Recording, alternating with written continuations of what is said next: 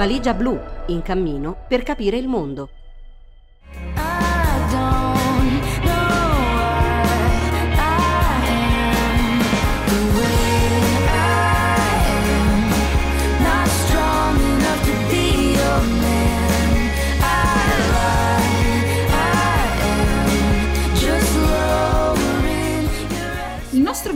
Nella politica questa volta parte dalla Spagna, perché i risultati delle elezioni anticipate di domenica scorsa avranno ricadute importanti anche in vista delle prossime elezioni europee che si terranno nel 2024, i cui effetti si fanno già sentire nella politica di casa nostra. Intanto il nostro dibattito quotidiano sembra divaricarsi sempre più in un progressivo allontanamento tra il racconto dell'attualità e la necessità di approfondimento sui principali dossier che riguardano l'economia del nostro paese. Ciò avviene in molte circostanze quasi per necessità. Troppi e troppo ripetuti sono stati gli scivoloni mediatici e politici in questi giorni da parte di esponenti di punta della maggioranza. In alcuni casi risulta invece complicato comprendere il reale quadro della situazione. Basti pensare ai grandi interrogativi sulla capacità del governo di gestire fondi del PNR o la melina sulla riforma del MES, il meccanismo europeo di stabilità, su cui non arriverà alcuna decisione prima di settembre da parte del governo. Tutto ciò rende la lettura della politica italiana ancora più difficile del solito, anche perché, nonostante l'enorme confusione di queste ultime settimane, il governo, in particolare Giorgia Meloni, regge a livello di consenso tra l'opinione pubblica, mentre le opposizioni sembrano non trarne alcun vantaggio e in alcuni casi sembrano essere quasi senza parole, spiazzate di fronte a scelte sorprendenti della Premier italiana. Un anno fa Meloni, riferendosi all'immigrazione non regolare, parlava infatti di blocco navale nel corso della campagna elettorale. Oggi invece afferma che esiste una quota di immigrazione necessaria per il nostro paese. Anche la grazia a Patrick Zaki concessa dal dittatore egiziano al-Sisi e il successivo impegno annunciato da Meloni per chiedere giustizia nei confronti di Giulio Reggeni, pur con tutti i dubbi che questa vicenda può generare, toglie certamente argomenti alle opposizioni. La mossa sul salario minimo sembra in ogni caso aver riportato un tema di sinistra in agenda dopo mesi di afonia. Dopo la netta chiusura dei primi giorni, ora il governo sembra essere intenzionato a iniziare una discussione, un improvviso cambio di strategia che lascia in ogni caso intendere un forte imbarazzo della destra nell'affrontare questo argomento in una fase in cui sembra assurdo lasciare il mercato del lavoro così com'è, anche considerando i recenti dati dell'Ocse che sottolineano che l'Italia è l'economia tra quelle più industrializzate, in cui è maggiore la perdita del potere di acquisto dovuta all'impatto dell'alta inflazione sui redditi medio-bassi. Io sono Arianna Ciccone, questa è Valigia Blu Podcast e ad accompagnare me, Dino Menduni, nell'ottava tappa del nostro viaggio nella politica italiana ci sarà Mattia Marasti, collaboratore di Valigia Blu e anche di altre realtà come Domani Giornale e Pagella Politica. Grazie Dino, grazie Mattia per essere qui con noi oggi. Eh, partiamo dalle elezioni in Spagna. I sondaggi davano per certa la vittoria del centrodestra, il Partito Popolare alleato con Vox, il partito di estrema destra che eh, il Corriere della Sera si ostina a definire conservatore. Eh, in realtà stiamo parlando di un partito razzista eh, contro i migranti, contro le donne, non riconosce la violenza di genere, eh, omo e transofobo, eh, negazionista della crisi climatica di origini antropiche. Il Partito Popolare è eh, sì primo partito, ma non ha la maggioranza per, per governare. Eh, Vox, che ripeto è un partito di estrema destra, non partito conservatore, eh, ha preso intanto una batosta micidiale. Ha perso più di 600.000 voti, 19 deputati, passando da 52 a 33 eh, Sanchez, che è a capo del PSOE e ehm, del governo uscente, ha retto con una campagna molto centrata sui temi di sinistra. Eh, l'estrema sinistra però ha retto meno, nonostante il successo di Sumar. Eh, la cosiddetta ondata nera è stata fermata, ma potremmo dire che a fermarla è stata la stessa destra. Eh, Dino, ci spieghi, ci fai un quadro della situazione di quello che è successo in, in Spagna? Sì, allora dobbiamo partire dal presupposto che il quadro che stiamo commentando è frutto di una scelta politica di Pedro Sanchez molto rischiosa, ma che alla fine ha pagato, cioè quella di convocare le, le elezioni anticipate dopo che ha perso la tornata agli regionali qualche mese fa. Il mandato di Sanchez eh, non sarebbe dovuto finire a luglio, la scelta di convocare le elezioni anticipate ha generato una serie di processi, tra cui la ricomposizione della sinistra che era in crisi dopo l'implosione di Podemos, è nata Sumar e Sumar diciamo, è riuscita a ricompattare il fronte di sinistra e il PSOE, grazie anche a un'azione governativa di Sanchez che è riconosciuta universalmente come una buona azione di governo, è riuscita a, te- a tener botta. Rimangono due dati fondamentali dal punto di vista algebrico. Uno, quello che dicevi tu, cioè che il PP che si è spostato a destra, più Vox che è di estrema destra, sommati continuano a fare il 45% degli elettori, quindi dire che l'ondata nera si è fermata, attenzione, cioè bisogna fare molta attenzione a dire una cosa del genere, ma vale anche il complementare, cioè il fatto che due formazioni di sinistra, il PSOE e Sumar insieme abbiano ottenuto più o meno la stessa percentuale è un dato altrettanto eclatante per, perché in Europa non ci sono situazioni del genere, non ci sono situazioni in cui la sinistra è così forte. Quindi un riconoscimento all'azione politica e alla campagna elettorale molto di sinistra e, aggiungo, molto diversa da come è stata impostata in Italia l'anno scorso, dove invece si cercava di inseguire al centro e non è andata bene, invece la radicalità nel messaggio e nel contenuto politico in qualche misura ha pagato, questo è un dato che dobbiamo tenere presente anche per commentare le cose di casa nostra, hanno però poi portato a una situazione molto frastagliata perché la legge elettorale spagnola eh, è così, è, è complessa, prevede la possibilità di un governo di minoranza, quindi un governo che non ha maggioranza assoluta, ma deve passare al Parlamento e ottenere più voti favorevoli che voti contrari, quindi ci dovrebbero essere delle astensioni tattiche da parte soprattutto delle forze politiche minori e territoriali, quelle catalane quelle basche, che adesso dobbiamo vedere cosa faranno, ma sappiamo per certo che per esempio le forze catalane sono ostili a Vox, che ha promesso in campagna elettorale sostanzialmente la, l'azzeramento della componente regionalistica della Catalogna e quindi è molto difficile che adesso vadano ad aiutare un governo di destra. In questo momento, tra le tante opzioni che possono esserci sul tavolo, nuove elezioni, eh, governo di larghe intese o governo di minoranza eh, di Sanchez, la terza potrebbe essere quella più eh, accreditata se si trova un accordo tra, tra PSOE e Sumar e le forze eh, indipendentiste della Catalogna, ma il quadro è molto complicato e soprattutto non ci sono limiti temporali, cioè nel senso che questa fase di stallo può durare teoricamente mesi e noi dobbiamo monitorarla. Ed è un dato, e magari ne parliamo dopo, che avrà secondo me conseguenze anche sulle elezioni europee del 2024, perché il fatto che Vox non sia andata bene eh, rappresenta comunque un segnale di allarme rispetto a quell'idea che è una contraddizione in termini, la cosiddetta internazionale sovranista, che cioè, non, non, esiste perché due, è una frase paradossale, che stavano pensando di progettare soprattutto le forze politiche di estrema destra in tutta Europa. Il sogno di Meloni e di, anche di Salvini. Eh, Mattia, eh, tu hai scritto su Valigia Blu eh, un articolo poco prima delle, delle elezioni sulla caduta, la crisi del governo Sanchez e eh, però eh, cercando appunto di capire cosa eh, tutto questo potesse significare per la sinistra oltre i, i, confini spagnoli.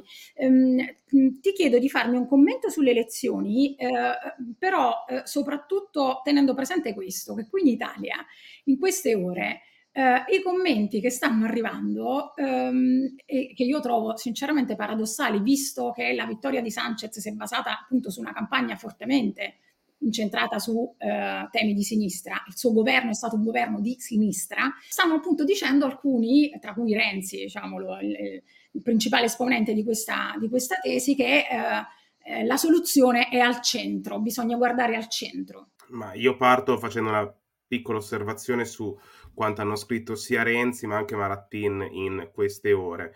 Partirei dal fatto che il partito che uh, è alleato con Italia Viva al Parlamento europeo Ciudadanos non si è presentato alle elezioni perché vivevano una crisi molto profonda già a partire dal 2019 quando si era rimesso il leader del partito Rivera e quindi diciamo così già questo fa capire che questa tesi non, non, poggia su solide basi. Anche andando a guardare, diciamo così, la storia di, di Sanchez, in realtà si nota il contrario, cioè il fatto che Sanchez nasce come un politico centrista in un primo tempo, tant'è che il suo primo tentativo di fare un governo fu proprio con Ciudadanos, dopodiché vuoi per opportunità politica, vuoi per un ripensamento, una riflessione sulle condizioni globali, quindi probabilmente la prima, ecco, Sanchez si è sposato a sinistra già a partire ne, dal 2018, quando, eh, non so se chi ci ascolta lo sa, in Spagna esiste la fiducia, la, fiducia costru- la sfiducia costruttiva, cioè il fatto che se tu vuoi sfiduciare il presidente del governo spagnolo devi proporne un altro e quindi Sanchez per sfiduciare Rajoy che aveva un periodo di grande um, di, di, di, grandi scandali legati a fenomeni di corruzione chiese l'appoggio anche di vari piccoli partiti di sinistra regionalisti e quello che al tempo era Podemos. Dopodiché il Sanchez 2, cioè il governo che è nato dalle elezioni del 2019, vedeva non solo l'appoggio esterno di Podemos, ma addirittura anche il coinvolgimento di alcuni, um, di alcuni membri di Podemos all'interno del governo e anche tutta la sua azione politica è stata di fatto un tentativo di elaborare una, una socialdemocrazia per i nostri tempi, a partire da, dal lavoro di Yolanda Diaz, che era la ministra del lavoro, che è stata colei che ha eh, proposto e fatto passare, in realtà in maniera anche abbastanza rocambolesca, eh, la riforma del lavoro. E quindi sì, tutta la, l'azione politica di Sanchez non è proprio eh, centrista, tutt'altro, ecco. Il governo Sanchez ha in qualche modo fatto tante politiche di sinistra, politiche che adesso considereremo in Italia quasi comuniste, no? a partire appunto dalla riforma del lavoro Diaz, che era una riforma del lavoro che andava in direzione opposta rispetto a quello fatto, ad esempio, in Italia col Jobs Act di Renzi, dove si è lavorato più che altro su incentivi, decontribuzioni e via discorrendo, mentre la riforma Diaz era una riforma che, per utilizzare un termine un po' tecnico, presa in realtà da, uh, da altro, è command and control, cioè io ti dico che questa cosa qui non puoi fare, quindi agisco a livello legislativo, pongo un freno ai contratti a tempo determinato, relegandoli soltanto a determinate situazioni e via discorrendo. Dopodiché c'è stata un'altra importante legge sempre voluta da Yolanda Diaz, che è la legge sui rider, anche se in realtà è una legge un po' controversa proprio perché le piattaforme non la stanno rispettando a pieno e quindi c'è qualche perplessità ecco, su, su quel tipo di riforma. Dopodiché quello che è stato in qualche modo più interessante sono state le varie riforme fiscali del, del, del governo Sanchez, che hanno di fatto cercato di spostare il carico anche fiscale, che è quello che cerchiamo di fare in Italia, no? dal lavoro alla rendita, a partire ad esempio dalla rendita del patrimonio, a partire ad esempio da una patrimoniale, tra l'altro non particolarmente, ehm, non si parla di cifre importanti, però comunque eh, una piccola patrimoniale fatta soprattutto per finanziare gli interventi fiscali che andavano a calmierare il costo dell'inflazione, il peso dell'inflazione sulle, sulle fasce meno abbienti della popolazione e la tassa sugli extra profitti che in realtà è qualcosa che ha fatto anche il governo Draghi. Quindi sì, dal punto di vista economico abbiamo visto tante piccole cose fatte, tante piccole, grandi cose anche perché la riforma del lavoro uh, della ministra Diaz eh, scriveva uh, una professoressa sul sito della Fondazione Feltrinelli, è di fatto una riforma che va a una legislatura, una riforma che davvero è destinata in qualche modo a modificare il mondo del lavoro spagnolo, anche eh, si spera se ci sarà un altro governo Sanchez. Quindi sì, alcuni interventi molto importanti, altri più piccoli, che però hanno cercato di gettare le basi di, come dicevo prima, di un tentativo di sinistra socialdemocratica di governo per i nostri tempi. Ecco. E, eh, secondo voi, diciamo così, questo, fatemelo definire, che esistory spagnolo della sinistra al governo, eh, può essere un punto di riferimento per l'Italia? Ma Dino prima, Mattia dopo. No, perché mh, sarebbe dovuto, es- potrebbe essere, sarebbe auspicabile che fosse ma non ci sono le condizioni politiche, nel senso che da noi Elish Line, che è più o meno posizionata sulla linea di Pedro Sanchez, è considerata di estrema sinistra. È come se il nostro baricentro fosse spostato tutto a destra e quindi proposte che appunto, le proposte che fa Sanchez in Spagna, in Italia probabilmente sarebbero state bloccate persino da parti, pezzi del PD. L'unica cosa che noi possiamo sperare di vedere in vista delle europee è una capacità maggiore di radicalità nei contenuti e nei temi e quindi non fare quello che è stato fatto dal PD l'anno scorso, cioè cercare di vincere al centro, che è la proposta di Renzi che è totalmente insensata dal punto di vista politico, proprio perché Ciudadanos, come diceva Mattia, non si è presentato alle elezioni perché sapeva che non si vinceva al centro questa campagna elettorale ma piuttosto cercare di dire cose chiare e nette e non avere paura delle conseguenze. Ed è quello che ha fatto Sanchez e con, con questa strategia è riuscito a reggere. Ma la struttura politica italiana in questo momento, con un partito che non si capisce se di sinistra, di centro, di destra, che è il Movimento 5 Stelle, e un PD che mentre si sposta a sinistra ha troppi mal di pancia per poter fare completamente questa, questa, questa evoluzione, mi fa pensare che i tempi non siano ancora maturi magari dopo le elezioni europee facendo una botta di conti capiremo se veramente si vincono al centro oppure no le elezioni europee, magari ci sarà una consapevolezza maggiore. Però oggi è un modello molto spagnolo, molto poco riproducibile eh, altrove. Anche in Francia non ci sono le condizioni perché c'è Macron che è comunque molto forte, in Germania eh, c'è una situazione altrettanto frastagliata, per cui è un modello interessante da cui possiamo prendere degli spunti, ma che non è esportabile con facilità. Mattia. Sono d'accordo con quanto dice Dino e aggiungo una cosa, cioè il governo Sanchez era formato da due parti, il PSOE e la sinistra radicale, come la chiamiamo, no? E lì c'è un grosso problema in Italia con chi fa la sinistra radicale, perché il PSOE lo dovrebbe fare il PD della Schlein. Chi fa la sinistra radicale?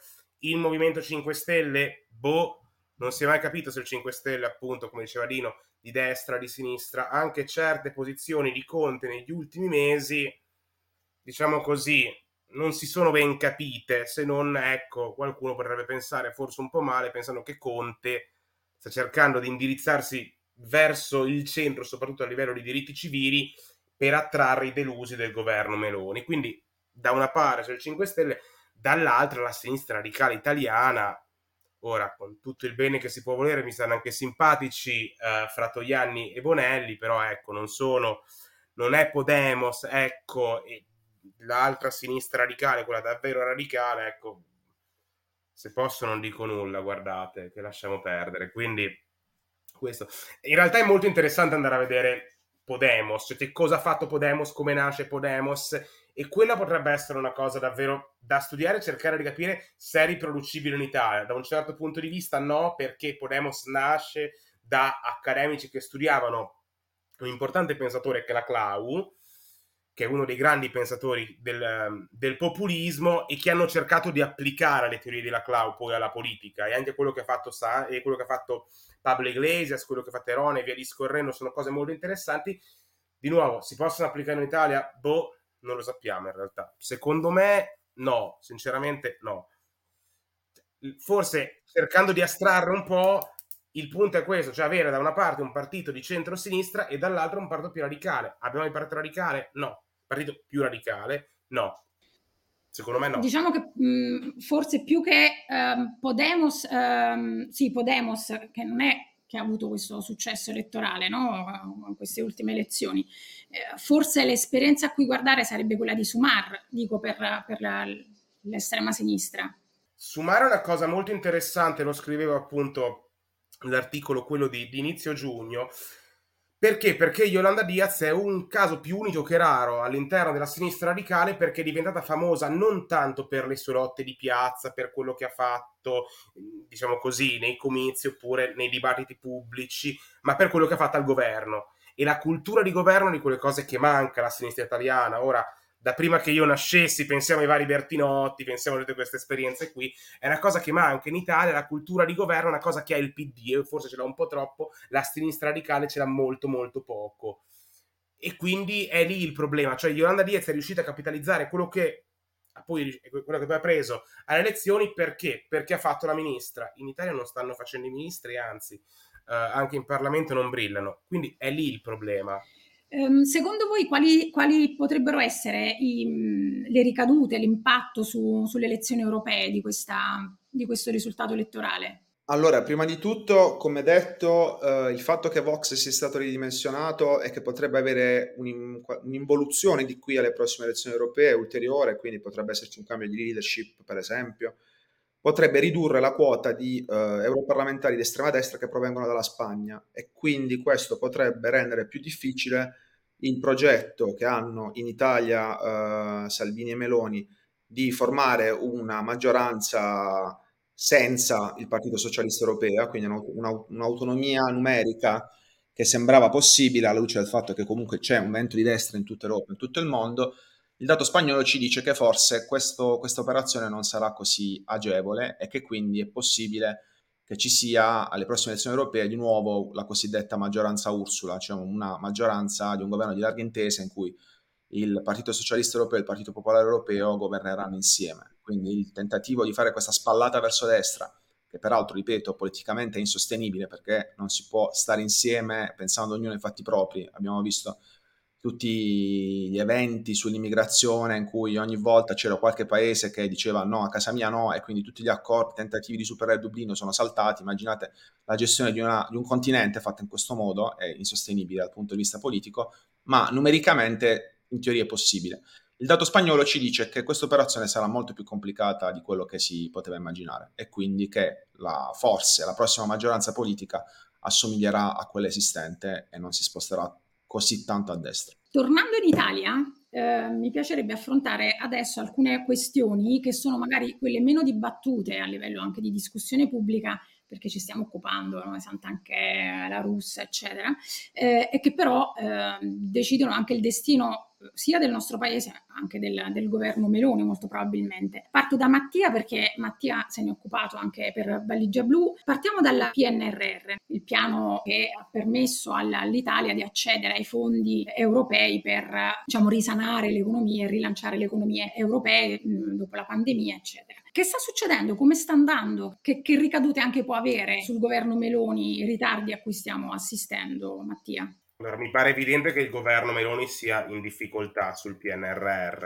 e mi pare che sia consapevole di ciò. Pare che appunto um, il tentativo di intervenire sul controllo concomitante della Corte dei Conti sia una prova del fatto che anche Meloni è consapevole dei ritardi del, del PNRR italiano e anche il fatto che continui a ribadire che bisogna cambiarlo, anche questo va in quella direzione se guardiamo, tornando al discorso di prima, la Spagna, in Spagna il loro piano nazionale di ripresa e resilienza, che non si chiama ovviamente piano di ripresa e resilienza, è già stato fatto quello che Meloni stava proponendo, quindi di cambiarlo, poi di prendere il, il piano invece contro la crisi energetica. Quindi il governo Meloni appunto è in palese difficoltà. Però ecco qua vorrei anche dire qualche cosa, cioè il Next Generation European Union poteva non andare proprio egregiamente. Qua sono due tesi, una eh, espressa da Gianluca Coragnone su Crosswords, che è in realtà per sua natura il Next Generation European Union e quello italiano, quindi il PNRR, inter- era troppo vasto, c'erano troppi interventi, è molto difficile sia l'attuazione sia la verifica. Ora, questa tesi può essere corretta, io ne sposo una che è leggermente più ottimista, cioè il fatto che in realtà pessim- ottimista fino a, fino a un certo punto, perché sì, il piano a livello di attuazione e anche di verifica era molto complesso, c'è stato però un grosso problema di quali sono le capacità dinamiche che devono gestire questo piano. Faccio un esempio molto banale, che è quello della pubblica amministrazione, che è un problema che a suo tempo aveva già sollevato il forum di Barca. Abbiamo una pubblica amministrazione che è anziana, eh, diciamo così, la, la, la, l'incidenza di anziane è la più alta nei paesi eh, OXE, non mi ricordo se forse c'è la, Turchia sotto di noi, che è priva di molte competenze, penso a quelle digitali, per ovvi motivi. Se io una pubblica amministrazione anziana, persone più anziane hanno meno dimestichezza no, con la tecnologia. Ora, questo però qua è un problema che c'è da prima del governo Meloni, che è un problema appunto sottolineato già al tempo del governo Conte 2, e poi al tempo del governo Draghi, però non mi pare ecco, che il governo Meloni sia intenzionato uh, a migliorare la situazione sotto questo punto di vista. E ci sono difficoltà anche per quanto riguarda la mh, mm, ratifica della riforma del, del MES, no? il meccanismo europeo di stabilità. Mattia, riesci a spiegare brevemente che cos'è e se questo perdere, diciamo, prendere tempo da, da, da parte del governo eh, danneggia l'Italia e in che modo? Allora, io partirei un attimo da cos'è il MES. Ora, il MES che nasce di fatto su quello che un tempo si chiamava Fondo Salva Stati è, un è un'organizzazione di vari paesi afferenti, uh, di vari paesi dell'Unione Europea che di fatto raccoglie fondi sul mercato e li presta ai paesi in difficoltà. L'ha fatta ad esempio con la Grecia, ci ricorderemo tutto, tutta la discussione sulla Troica e via discorrendo. Ora, qual è il problema? Il problema è che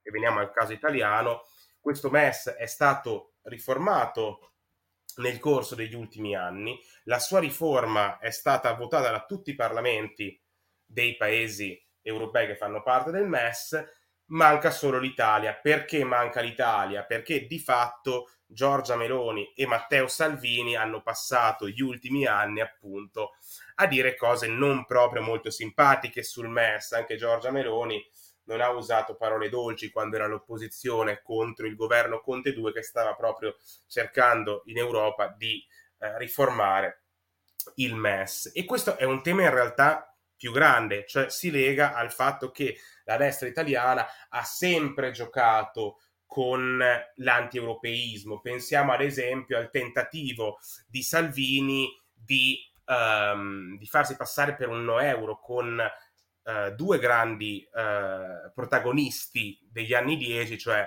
Claudio Borghi e Alberto Bagnai, che poi alla fine sono finiti a votare la fiducia a Draghi, che sono due che appunto dicevano, io me lo ricordo, quello che dicevano, quello che diceva Bagnai, avermi sussurrato all'orecchio che l'euro non funzionava non vi salverà quando arriverà il giorno. Ecco, parliamo di questo tipo di toni.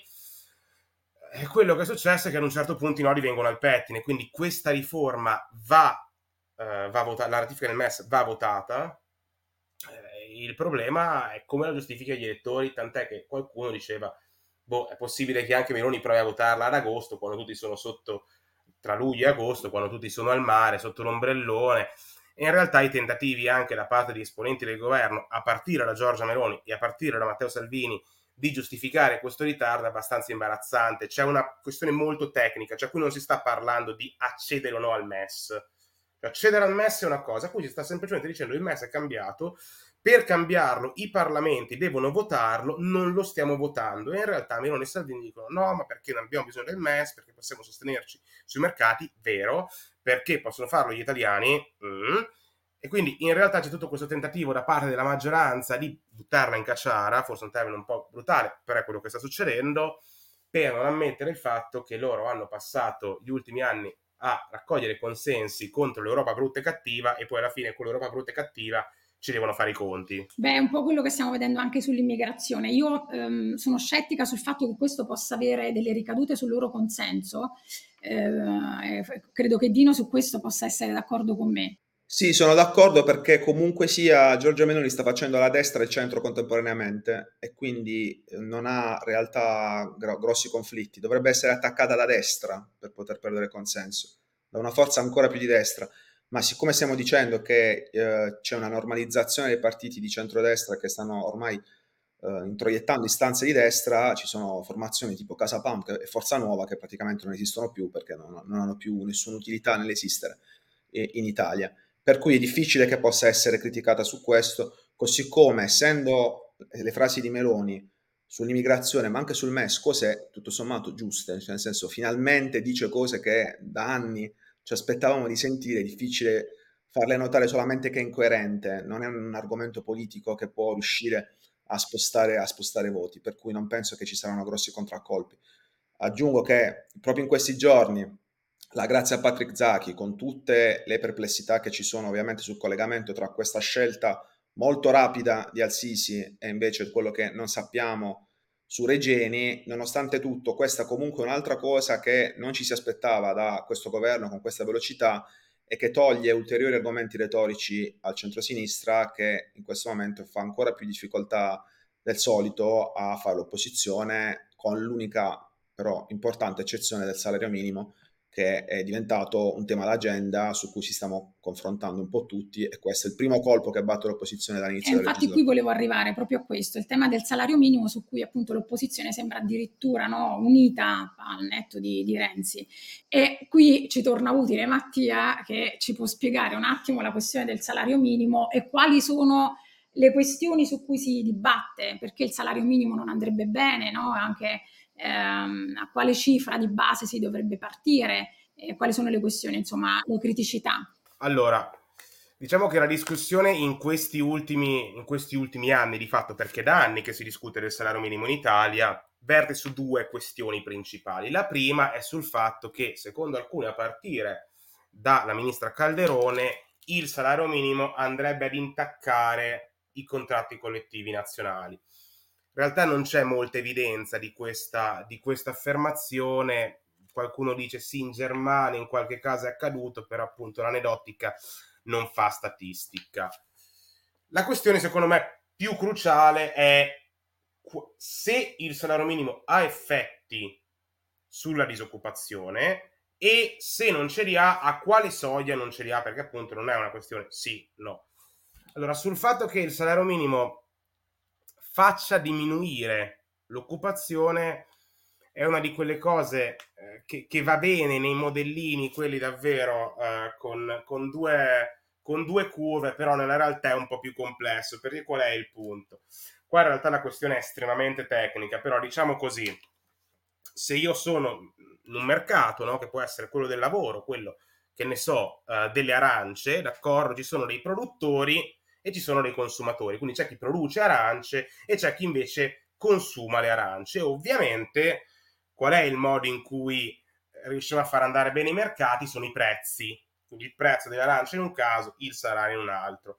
Ora, sappiamo tutti, eh, perché ormai è una di quelle cose che ci è entrata in testa, che offerta e domanda si incontrano. Il punto in cui si incontrano è il cosiddetto prezzo di equilibrio, o nel caso del lavoro il salario di equilibrio. Qual è il problema? Il problema è che, secondo questo modellino qui, se io metto un salario minimo più alto rispetto a quello d'equilibrio, causo disoccupazione. Perché? Perché aumentano i costi per le imprese e perché ci sono più persone che vogliono essere impiegate, che quindi sono disposte a lavorare per quel salario. Tutto bene? In realtà no, perché questo è un bel modellino, ma quando calato nella pratica funziona non proprio egregiamente. Il motivo è un termine che è stato coniato dall'economista John Robinson negli anni 40, mi pare, era post-keynesiana, che è il monopsonio. Ora, così come c'è il monopolio sul lato dell'offerta, essendo che nel mercato del lavoro le imprese non sono l'offerta ma la domanda, l'equivalente del monopolio sul lato della domanda è il monopsonio. Cosa vuol dire? Vuol dire che le imprese pagano meno rispetto a quello che dovrebbero e quindi l'introduzione di un salario minimo, tenendo conto dell'ipotesi di monopsonio, che c'è, esiste, i dati ci sono anche in Italia, raggiunge addirittura anche il 50% al sud, ci mostrano che non solo si avrebbe un aumento dei salari, sempre in linea teorica, ma anche un aumento dell'occupazione. Poi le cose appunto qui sono molto teoriche, si, si ragiona per modelli e via discorrendo. Ora, qual è il problema? Come dicevo prima, non è una questione sì, no, è una questione, bene, a quale soglia? E questo è un pochino il livello della discussione, cioè la soglia è a livello di ricerca empirica stimata tra il 60, 65, 70 del salario mediano ci sono anche altri studi, uno in particolare sugli Stati Uniti d'America, in cui hanno dati molto più granulari, in cui notano che anche per valori in cui il salario minimo è uguale all'80% del salario mediano non ci sono effetti negativi sull'occupazione, però appunto, ehm, diciamo così, prendiamo per buono tra il 60 e il 70. Equivarrebbe, Mattia, che e lì dipende da come calcoliamo il tutto. Nella misura in cui, ad esempio, c'è uno studio uh, pubblicato nel 2021 in cui loro prendono in considerazione soltanto il settore secondario, perché soltanto il settore secondario? Perché di fatto negli altri settori, quello agricolo e quello dei servizi, il, c'è molto più lavoro nero e quindi la distribuzione dei salari è molto più diciamo così, problematica, lì si va tra 8,75 e 9,60 al netto dei contributi previdenziali. In realtà, se noi teniamo in considerazione anche il uh, settore agricolo e il settore dei servizi, si va a 7,60 più o meno come salario minimo. Qual è il problema? Eh, il problema appunto è quello lì, cioè cosa ci mettiamo dentro anche la soglia del salario minimo per far saltare fuori questo numerino? Ad esempio, la proposta iniziale di Calenda, e anche su questo ha scritto bene uh, Mario Seminario, qual è la soglia, che cosa ci mettiamo dentro. La proposta iniziale di Calenda era 9 euro tutto compreso, quindi con il salario differito. Qual è il problema? Il problema è che arriva un salario che è molto basso, mi pare intorno ai 6 euro netti. E la cosa più interessante è che in realtà un salario minimo a 8 euro all'ora, ma senza il salario differito sarebbe più alto rispetto ai 9 euro ma del consumario differito. Quindi anche lì c'è una discussione che a mio avviso ha anche una componente tecnica.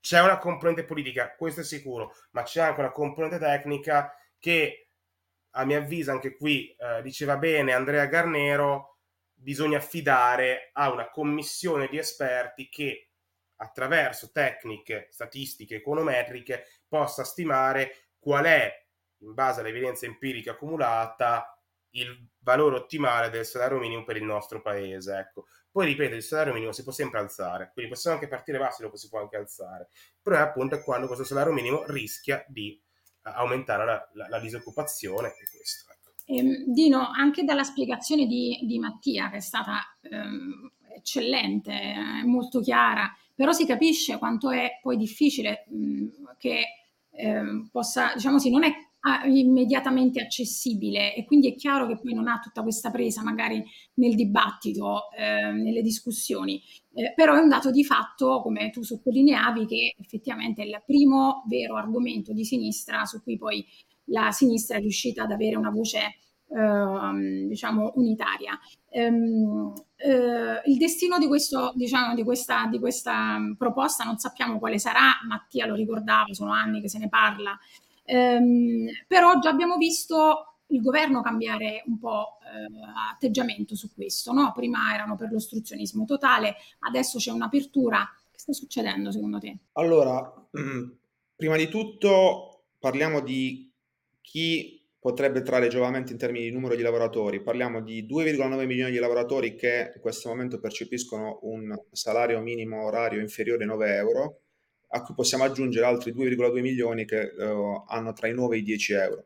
Quindi parliamo di una platea molto ampia di lavoratori eh, e quindi questo è un tema che diventa inevitabilmente un tema politico elettorale, soprattutto perché le europee sono imminenti. Ed è per questo motivo che dopo i primi giorni in cui la destra ha fatto la voce grossa, partendo con una scelta molto forte, quella dell'emendamento soppressivo alla proposta di legge, che era un modo per dire non ne parliamo nemmeno, non vi diamo neanche lo spazio per la discussione in Parlamento, con tanto di coro di frasi molto nette, tra cui quelle del ministro degli esteri italiani che ha sostanzialmente detto che introdurre il salario minimo vorrebbe dire paragonare l'Italia all'Unione Sovietica, poi improvvisamente è stata Giorgia Meloni a dire parliamone. Ora che il parliamone sia politicamente eh, ambiguo e chiaro, anche perché se noi vediamo appunto tutte le cose che ha detto Mattia, già definire la soglia è complicato. Il fatto che le opposizioni si siano accordate su una soglia unitaria vuol dire che comunque c'è stato un lavoro dietro politico bello importante, se poi alla fine sono riusciti a trovare una cifra che andava bene per tutti. Il fatto che Meloni dica, dica parliamone, secondo me, è una strategia per pre- prendere tempo, un po' come per il MES, e per provare a spaccare quel fronte. Perché faccio un esempio, Meloni dice va bene, introduciamo il salario minimo, però è 7 euro. Chi ci sta? A quel punto probabilmente le opposizioni tornerebbero in difficoltà, perché alcuni direbbero sì, altri direbbero no, magari Calenda si andrebbe d'accordo, il PD no. Quindi ho la sensazione che Meloni veda in questa riapertura la possibilità di spaccare quel fronte, che poi è quello che politicamente gli interessa di più, cioè far sì che le opposizioni continuino ad andare in ordine sparso e quindi continuare a governare tranquillamente. Ovviamente se questo emendamento soppressivo verrà abolito, cioè verrà ritirato e quindi ci sarà una discussione, vuol dire che c'è ancora possibilità di trovare un accordo vero. Ma ho la sensazione che lei voglia chiudere diciamo, la stagione prima dell'estate togliendo questo emendamento, rimandando la palla a settembre, guadagnando tempo, mostrandosi diciamo, interessata alle ragioni di questi milioni di lavoratori che, a cui cambierebbe un po' la vita se ci fosse il salario minimo ma che l'obiettivo di Meloni sia fondamentalmente più rompere le opposizioni, il fronte delle opposizioni che introdurre il salario minimo, perché per anni è stata molto netta, ha detto che era uno specchietto per le allodole, tutto il suo governo ha, ha l'attaccato fino a, a, poche ore fa e tuttora alcuni componenti del governo continuano ad essere perplessi, quindi ho la sensazione che sia più una mossa tattica che una mossa strategica. Mattia, torno da te eh, perché ti volevo chiedere un commento sulla proposta di Salvini per quanto riguarda la pace fiscale. No? Tu hai hai definito questa proposta una mossa politica contro i contribuenti, ma anche contro Meloni. Sì, perché di fatto Salvini vuole andare ad intervenire su un provvedimento che il governo Meloni ha già fatto all'interno della manovra. E una delle motivazioni addotte eh, dal sottosegretario all'economia è che questo doveva essere una sorta di l'ultimo condono. Quindi facciamo questo, mettetevi in riga perché sì, adesso li abbiamo perdonati, dalla prossima no. Vogliamo fare una riforma, hanno fatto una riforma appunto riguardante anche come l'Agenzia delle Entrate andrà a riscuotere i vari, i vari crediti e, invece Salvini mi pare sia intervenuto su questo perché? Perché è un tema che sta molto caro al suo elettorato, è un elettorato che ha un, è un po' calato, diciamo così, negli ultimi anni, no? Fino a quattro anni fa Salvini doveva essere quello con i pieni poteri, adesso Salvini non ha proprio un, un incarico estremamente eh, importante all'interno del governo Meloni, è ministro delle infrastrutture, quindi sta cercando, mi pare, di emergere un pochino dall'ombra, soprattutto a seguito della morte di Silvio Berlusconi, che diciamo così eh, è, era colui con cui a un certo punto ha cominciato a contendersi l'elettorato, a partire dal governo Draghi, quando Salvini ha lasciato stare le pretese di essere il leader della destra radicale italiana e ha cercato di essere, come dicevamo prima, un conservatorismo più radicalizzato. Quindi sì, mi pare che comincino a vedersi, non, non tanto, ma comincino a vedersi i dissapori tra le due componenti del governo, da una parte Fratelli d'Italia e dall'altra parte Lega e Forza Italia. Grazie Mattia, grazie Dino per questa discussione molto illuminante, molto interessante, anche perché sono temi non tanto dibattuti nel, in modo approfondito nel dibattito pubblico italiano e quindi grazie ancora e a presto alla prossima con Valigia Blu Podcast.